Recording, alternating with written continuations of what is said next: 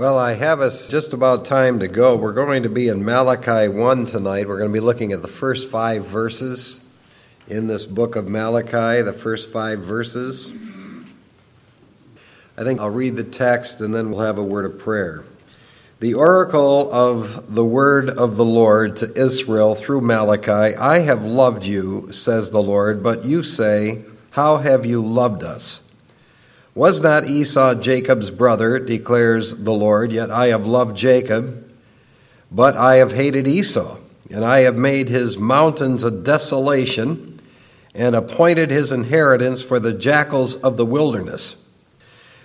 I want to just point out when he says, I have hated Esau, notice those conjunctions and, they're waw consecutives in Hebrew, which would seem to suggest there's a real consecutive thought God's communicating there. I've hated Esau and I've made his mountains a desolation and appointed his inheritance for the jackals of the wilderness. Though Edom says, We have been beaten down, but we will return and build up the ruins, thus said the Lord of hosts, They may build, but I will tear down, and men will call them the wicked territory, and the people toward whom the Lord is indignant forever. Your eyes will see this, and you will say, The Lord be magnified beyond the border of Israel. Let's pray. Father, thank you for your inspired scriptures and your people who are out tonight. What a wonderful privilege it is, again, to open up the precious, inspired Word of God and pour through the words that you've given to us for our instruction and for our good. And I pray that these words will minister to us tonight, and we'll thank you for that in Jesus' name. Amen. Now, Malachi is the last book of the minor prophets, and it is the last book in our Bibles of the Old Testament. And to truly understand this text and this book of Malachi, we need to accurately understand the disaster that God's people were in. There's a reason why God stopped speaking to his people for the next 400 plus years. It's not a coincidence, there's a reason for it. These were people, by the way, who were regularly going to worship. They were regularly giving offerings. They were regularly going through motions of serving God. So, what's the problem? Well, the problem was they were a spiritual disaster, and Malachi establishes that fact. As we examine this last book of the Old Testament, it contains 55 verses. We count 27. 27 negative realities about these people that are almost half the book. They were questioning God's love. They did not honor God. They did not respect God. These are things that you'll see named in the book. They despised the name of the Lord. They gave defiled offerings to God. There was not one person who realized their worship was worthless and should be shut down. They were weary of giving God offerings. They gave God blemished offerings. They did not revere God. They did not stand in awe of God. They did not want true biblical instruction, and the priests weren't giving them true biblical instruction. They would not respond to true biblical instruction. They profaned God's covenant by hating their brother. They profaned God's covenant by divorcing their Jewish wives and marrying godless, idolatrous foreign women that were worshiping foreign gods. They called those who were evil good and those who do good evil. They got involved in sorcery. They got involved in adultery. They were involved in a life of falsehood, not even presenting what was true. They did not pay proper wages. They did not care about the widow, the orphan, the alien. They did not fear God. They turned away from obeying God's word. They were robbing God of the offerings they should have given to God. They spoke arrogant words against God. They actually said it was vain to serve God. They also said there was no profit to serving the Lord. And they were saying that arrogant, wicked people are blessed by God. Now, those are the things that show up in this book of Malachi, what God's own people were doing. And it was to these people that God raised up Malachi, who was his man and his prophet to communicate his word. We may notice from verse 1 that it's an oracle. The word oracle, as we pointed out last time, is massa. This book is something that will not be a light book. It's a book that will put a burden and responsibility on the people. Actually, when you think of an oracle of the word of the Lord, you have to think in terms of something that's a burden for the prophet to even communicate. I mean, who wants to communicate a message like this? So it's a burden for the prophet, then it's a burden to the people of what he's going to say to the people, and then really it's a burden to the Lord. Because the Lord has to actually come up with this data and this word to give to the people who are not right with Him. So it's an oracle. It's an oracle of the word of the Lord, which means these are inspired words, inspired by God, and by virtue of the fact it's capital L O R D, that refers to the self existing sovereign covenant God of Israel, the I am, who can do whatever He wants to do. So it's an oracle of the word of the Lord. It's an oracle to Israel. This is a book that's given to national Israel, who were the people of God, who still are the people of God. They're still involved in this kind of stuff that we just went through. And this is an oracle given through Malachi. Malachi is God's man. God speaks his word through his chosen prophet. And if you're a man of God and your job is to accurately communicate the word of God to the people, it is not going to be easy. It will be a burden, just like the word oracle says. Now, the point of the book is to get God's people to turn away from their ritualistic and formalistic religion so that they would get their hearts right with the Lord. God wanted to motivate these people to just quit going through religious motions that they were just regularly going through, and He wanted them to get their hearts right with Him. Now, the first message that Malachi actually presents to motivate the people to get away from ritualistic religion and their despicable lifestyle and get back to a real relationship with God is God's love for his people. That's how Malachi begins this. In fact, it's a staggering thought. When you think about the list of things we introduced you to tonight that actually come from this book of Malachi, when you think about that list, and then you think about the fact that God loves these people. I mean, you have to admit it is staggering to think that God would love these pathetic people, but He did. He did. They were His people. And so when Malachi begins this document, he basically says to them the thing that should motivate God's people to not be devoted to physical ritualistic religion, but to a real right relationship with God is the love that God has for his people, which is proved by his election and preservation of his people. I'm telling you, only God could love people this deranged. When we analyze what these people were doing, 27 pathetic spiritual realities we certainly conclude the love that God has for his people is unconditional. Because there's absolutely nothing in this group or list that would merit you loving them. And certainly, when we went through those 27 items, you would walk away and say, Man, how could God love those people? But He does. And there are three parts to the opening of this, of this book of Malachi. First of all, God declares to His people that He loves them. That's what he says in verse 2 I have loved you, says the Lord. Malachi begins in verse 2 by speaking in behalf of God. It starts out with an amazing grace statement I have loved you. The pronoun you in both the Hebrew text and also in the Greek Septuagint is plural. So it's not just talking about one person, it's talking about the nation, it's talking about the people of God. And it is something to consider the love of God here in view of what these people were doing. You know, someone said, when we're thinking right about ourselves and about God, our thought should be smile and be amazed that God loves you after all you've put him through. That is really something. And there's a lot of wisdom in that statement.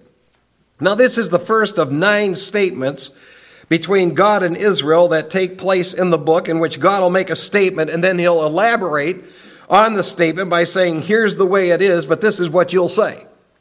I'm making a statement to you, but this is what you'll say. Now, the people may not have been going around saying this verbally, but they were saying this in their hearts, and God was seeing it. So, regardless of whether they were saying this verbally or responding to this spiritually, God saw what they were doing. He knew what they were doing. Now, the verb says, I have loved you. It's one that would prompt us to ask a couple of questions.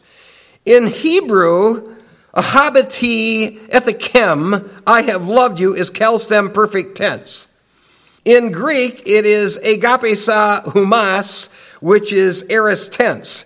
The question you would ask when you read, I have loved you, and it's a perfect tense in Hebrew, an aorist tense in Greek, is does that mean that God loved them in the past tense but no longer loves them? Or does this mean that God has loved them from the past, continues to love them in the present? William Gesenius emphasizes the Hebrew perfect tense tends to denote action in the past, but it can be continued on into the present and into the future. And when the Septuagint uses the aorist tense verb that looks back to a point of time, that would seem to suggest you're looking back to something past, but Dana and Mantey suggest there could be a looking back to the point when the love started and did still exist. I pulled out my old Hebrew grammar for my Hebrew course, and the perfect tense in Hebrew can be interpreted three ways. It can refer to a definite past moment, it can refer to a point in the past with continuing effect, it can refer to a general present time. But the determining factor as to what God means here and as to what Malachi is saying here is going to be the context. And since verse 5 says your eyes are going to see this. And there's a, there's a contextual connection between verse 2 and verse 5. We would conclude that the love that God started at some point of time in the past for his people has a continual effect into the present time and is in fact going to go on into the future to the time when they will see this, when they will see the fulfillment of what God is going to do. So God begins by saying to Israel, I have loved you I would understand the perfect Qal stem verb to mean I still love you and I will continue to love you even though you are a complete mess. God does not say this about any other nation in existence. There is no other nation in the world that he says this about. And understand that point. That is an important point. He says that about Israel. We know, though, that the love of God is connected to us as individuals. Because Paul said that in Romans. He said, God commended his love toward us in that while we were yet sinners, Christ died for us. And the Apostle John revealed that the reason we love God is because he first loved us. So, this same love of God that he has for Israel applies to the people of God who've believed in the Lord Jesus Christ. That same kind of love is there for them. So he says, I've loved you. Now, the second part is the people's response to God's love by asking how. You'll notice in verse 2 But you say, I have loved you, says the Lord, but you say, How have you loved us? You would think God's people would be overwhelmed with the realization God's love us, not these people. God knew how these people thought. They had an arrogant audacity to say to God, Well, how have you loved us? Where's the proof? Where's the evidence that you love us? And it's clear that this statement would indicate that God's people doubted the fact that God loved them. When they were told by God that He loves them, they're debating the point. In fact, if you go over to chapter 3 and verse 15, the verse says in chapter 3, verse 15, so now we call the arrogant blessed. Not only are the doers of wickedness built up, but they also test God and escape. It would almost like they're saying, God loves the wicked people. He doesn't, how's He loved us? The nation Israel was like a confused wife or spoiled brat child. A husband loves his wife, makes sacrifices for his wife, works hard for his wife, provides for his wife, is faithful to his wife, and then the wife says, Why don't you show me you love me? Or a parent gives birth to a child, they make sacrifices for the child, they do without at times for the children. They provide for the children. They take care of the children. They see that the needs of the children are met, and then the parent doesn't let them do something. Why don't you love me? That's what Israel was doing to God. So God begins by addressing that.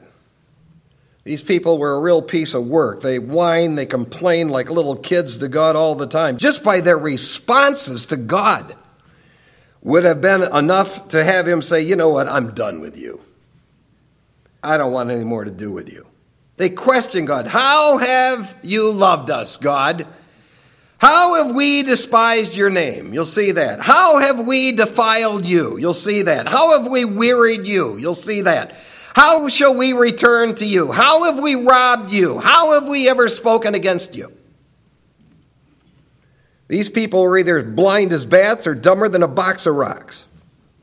It's no wonder God stopped speaking to these people for the next 450 years. In fact, it's amazing to me he speaks to them at all, and it's amazing to me he didn't stop speaking to them forever. Now, the reason why they're probably doubting God and questioning God concerning his love is because their concept of the love of God was distorted. Their thinking was, well, if God loved us, how come we're not experiencing the millennial bliss in life that those prophets like Haggai and Zechariah said one day we would experience? I mean, they knew about the sovereignty of God. It's true, God is sovereign over a person's situations and circumstances of life. They knew about that, and that is true. God is sovereign over a person's circumstances and situations of life. And so their thinking is if God loved us, then how come we're experiencing hardships? If God loved us, why is the political situation so lousy? Why is it that we are suffering at times if God loves us? They had been back in Jerusalem now about a hundred years since that Babylonian captivity. And yet, at that point, when they were there, when Malachi is written, that kingdom, that righteous kingdom, that as a righteous king that's showering them with blessings, has still not been established, and they were still under the dominant rule of the Persians. And as I mentioned, Haggai and Zechariah had told them that there was going to come a kingdom that would one day feature them as the nation of God. So they're questioning God. They're saying, Well, how have you loved us? We don't have that. They were, as Mignon Jacob said, skeptical and cynical. I don't think we're too far removed from this kind of thinking at times. I mean, if something goes wrong, let's say we have something physically go wrong and we aren't immediately healed, or if we didn't get the promotion or we're not favored, we become somewhat skeptical and cynical about God's love too. Well, God, don't you love me? Don't you love me? How foolish a question is that when Jesus Christ died on the cross to save us? But that's the mindset that these people were in. Apparently, the thought that had never entered their minds was that, you know, maybe, maybe something's wrong with us here. Maybe the love of God isn't the problem. Maybe there's something wrong with us and we're the problem. And they never considered the fact that they did not reverence God, they did not stand in awe of God, they weren't honoring God, they weren't esteeming God. And instead of them saying, you know, maybe we better take a look at ourselves, they're just saying, God, how in the world do you love us? So that brings us to the third part. God says, I've proved my love for you by the doctrine of election. God could have offered, oh man, he could have offered a lot of stuff to prove the point that he loved him. He could have said, Well, hey, I brought you out of Babylon. You were a captive there, and I went and got you and brought you back here. There's proof that I love you right there. He could have said, I got you back here, and I actually provided for you. You were able to build your homes. And I haven't blessed you at 100% level because you haven't put me at 100% level. But I've certainly seen to it that you've had plenty to eat. You've had all of your needs met. I've protected you. I've preserved you. I mean, he could have said any of that, but God doesn't choose to do that. He says, You want proof that I love you? Well, I chose you. End of discussion. There's my answer. And there are four elective proofs that he gives of his elective love. Number one, God's love was proved by his elective choice of an individual. Verse 2 But you say, How have I loved you? Was not Esau Jacob's brother, declares the Lord, yet I've loved Jacob. But I've hated Esau, and I made him mountains of desolation. Now, there are four elective proofs that God loves his people that have to do with election, and the first one is he chooses individuals. It's a fact. God doesn't say, I hope you like this doctrine. He just says, here's the reality of it. And it is a fact that some people are more favored than other people in the mind of God. All men are sinners, but not all men are chosen by God. All people have a common denominator in the fact that they're all sinful, but they're not all the elective choice of an elective God. And to prove his elective choice, God starts at the beginning when he made a choice between two individuals. He made this choice before they were even born. He's God and he can do what he wants. He can choose what he wants. And people say, well, yes, but he made this choice of his based on foreknowledge of the way that Esau would turn out. Well, if that's the case, if he's making his election choice on the basis of foreknowledge, why didn't he just prevent Esau from even being born? This isn't based on foreknowledge. Actually, when you look at it, Esau is a more likable guy. If you carefully study the account of Esau and Jacob in the book of Genesis, Esau is actually more of a guy of integrity in many ways. He was an outdoor type of guy. Isaac loved Esau. On the other hand, you have Jacob, who was uh, kind of a mama's boy. Rebecca loved him. Jacob, though, was the kind of guy who would make a good politician. He knows how to manipulate things to get his own way. He's a liar. He's a trickster, he's a deceiver. He actually went and stole a birthright from his brother. Now, Esau, of course, was the firstborn and he had the right to the birthright. He's the one who should have got it. But Jacob was a new guy who knew how to play the odds right so he would get it. So he hung around the kitchen like a mama's boy. He learned how to cook. And I'm not saying that that's wrong. It's good to learn how to cook, but that's what obviously he did. Esau, on the other hand, is a hunter. I mean, he's going out in the mountains to get food. He was just Isaac's favored son. Well, you know the story. I mean, Jacob goes and dresses up, puts skins of animals, goes in before Isaac and fools him and he lies to his dad and he tells his dad that he's Esau when he's not Esau and the whole story is an ugly story and then Esau comes in and he's hungry and he's willing to sell the birthright. He doesn't see much value to it and so he's willing to sell the birthright for just some bread and stew. So when you look at just the mechanics of this you'd say why in the world would God choose Jacob but God said, I made that choice. That's my elective choice. I have mercy on whom I have mercy, on whom I want. I'll have compassion on whom I want, and I'll hate whomever I want. And Paul would say, in actually quoting this very text of Scripture, who in the world are we to talk back to God on this stuff? We just better realize God does this and accept it and if you are a believer in Christ, you thank God for that reality. The second elective choice is I hated and did not choose Esau. The point of this is my love is proved by the fact I chose you like I chose Jacob. And as Dr. Charles Ryrie said, since the love of God is an elective love, the hate of God is just the opposite. I hated and did not choose Esau. Now, when Esau ultimately came to terms with what Jacob had done, we learn from Genesis 27 that he hated Jacob and he wanted to kill him. In fact, that's why Jacob fled. He knew I can't stay around this area, and that took him out in the lands where he met Laban and the girls, and you know that story. Now, God is a God of love here, and He reveals I'm a God of love and I'm a God of hate. There are things that God loves, there are things that God hates. There are people God loves, there are people God hates. There are things God chooses based on his love. There are things that God does not choose based on his hate. People don't like to hear this about God, but that's what God does reveal about himself in his word. And the actual Hebrew word hate, sene, is one that refers to hatred, and it's often used as God hating something and viewing it as an enemy. In 2 Chronicles 19:2, God's word says his people should not love those who hate the Lord. In fact, God says, if you love those who hate the Lord, you'll bring wrath on yourself. We're talking about hatred. In Psalm 52 3, God says he'll uproot and break people who love evil more than good.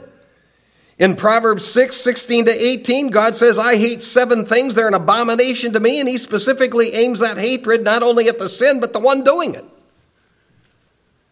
In Proverbs 12 1, God says, One who loves discipline loves knowledge. One who hates reproof is stupid. In Proverbs 13 24, the one who does not discipline a son hates him, and the one who does loves him. In Proverbs 14 20, God says, The poor are often hated, the rich are often loved. In Amos 5:11, God says, "Hate evil, love good." Micah 3, 2 and 4, God says he will not listen to those who hate good and love evil, and in Romans 12:9, God says, "Abhor and hate evil and cling to what is good."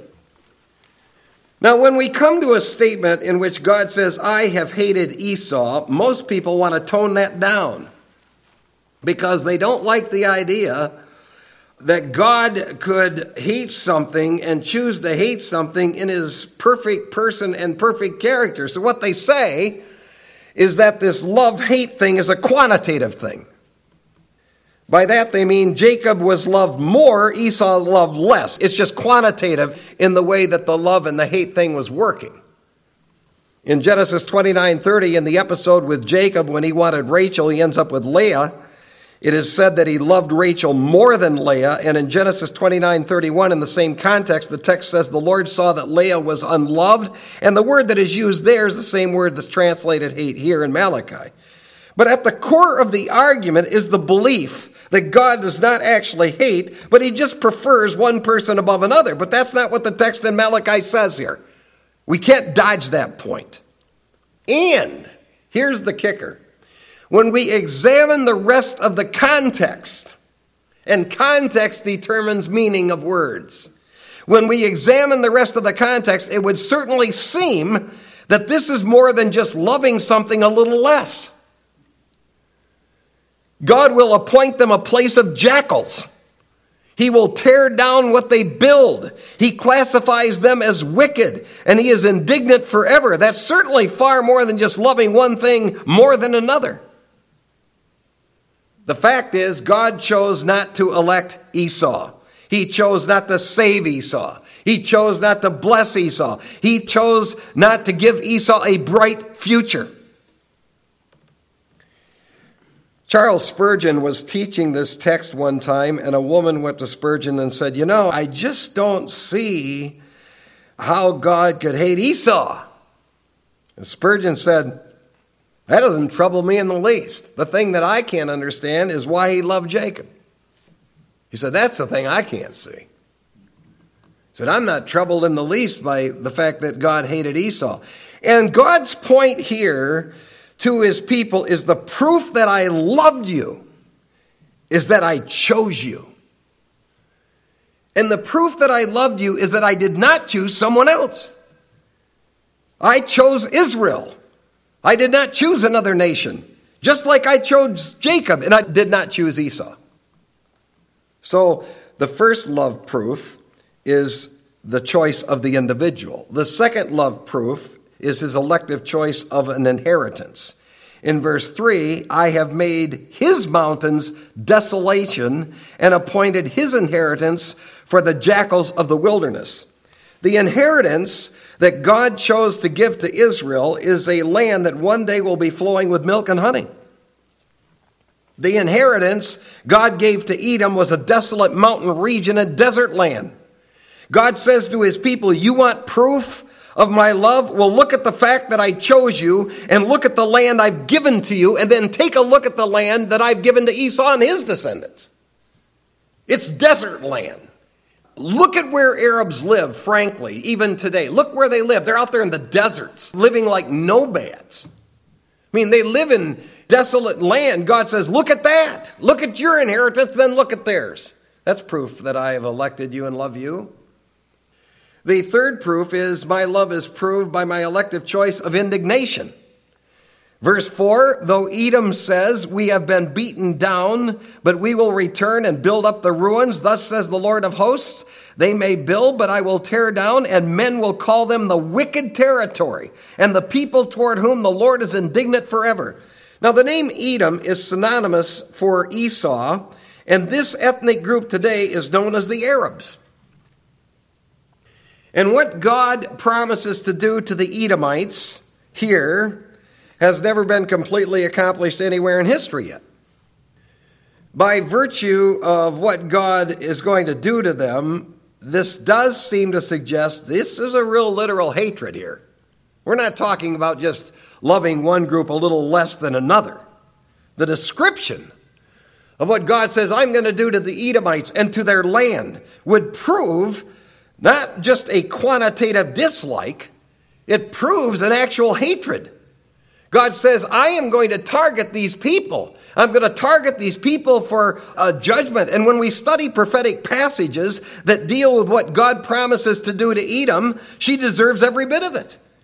According to Isaiah, Edom persecuted Israel. According to Jeremiah, Edom has no wisdom about God. According to Ezekiel, Edom has been a nation of vengeance against Israel. Edom has had a hatred of Israel. According to Amos, Edom has never had compassion on Israel. Edom has been arrogant toward God and against Israel in the book of Obadiah. I mean, look at the attitude the Arabs have toward the Israelis. Is that not true? God basically says, I will make their dwelling place a total and complete desolation. I'm not going to bless them. I'm not going to prosper anything they do. I will make them a waste place. I'll tear them down. I'll see to it that in the end, people will look at where they used to live and call that a wicked territory. I'll see to it that in the end, people will look at that land and say, Boy, there's an exhibit of the indignation and wrath of God. And in verse 4, we learn that the Arabs are going to attempt to return to the land, try to rebuild their places. God says, I'll tear it down.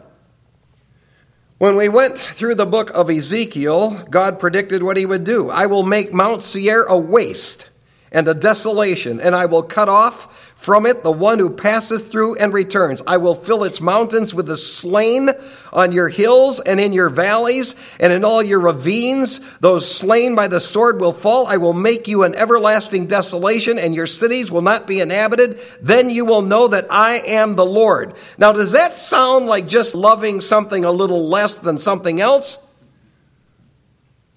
I mean, when you read that, you'd say, boy, that sounds like God really has a hatred for people and he targets those people as an object of hatred. So he says to his people, You want proof I love you? You watch what I do in the future with my indignation. His fourth proof is, My love will be proved by your future inheritance. Verse 5 But your eyes will see this, and you will say, The Lord be magnified beyond the border of Israel.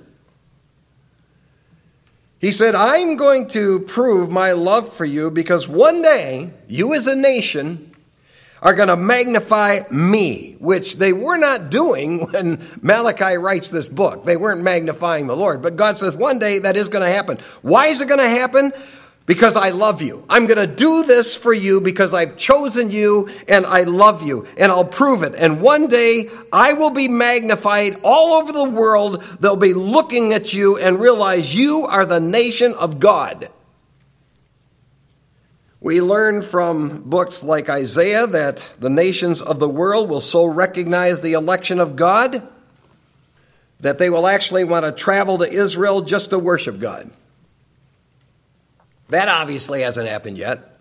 We learn from Zephaniah that all the peoples of the earth are going to honor and praise Israel when God restores all of her fortunes.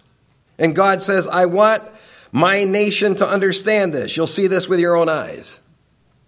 The nation Israel will see that I have loved you and I have hated those Arabs. I made a choice of you because I loved you. And I believe when Daniel talks about that resurrection in Daniel 12, 1 to 2, it's the resurrection of Daniel's people, Israelis. God's going to raise these people up and they're going to stand in awe of what they see and fulfill every bit of this. And they will magnify God for what he's done. Now, the point of God beginning this book this way was to try and say to the people, look, my love for you isn't the problem. The problem is you don't fear me. You don't honor me. You don't worship me. You're not concerned about giving me your best. Even though I've loved you and even though I've chosen you, even though I've provided for you, I've preserved you, I've promised I will forever bless you, you just don't take me seriously. So he says, You need to understand this is the way it is. I've loved you, I chose you. End of discussion.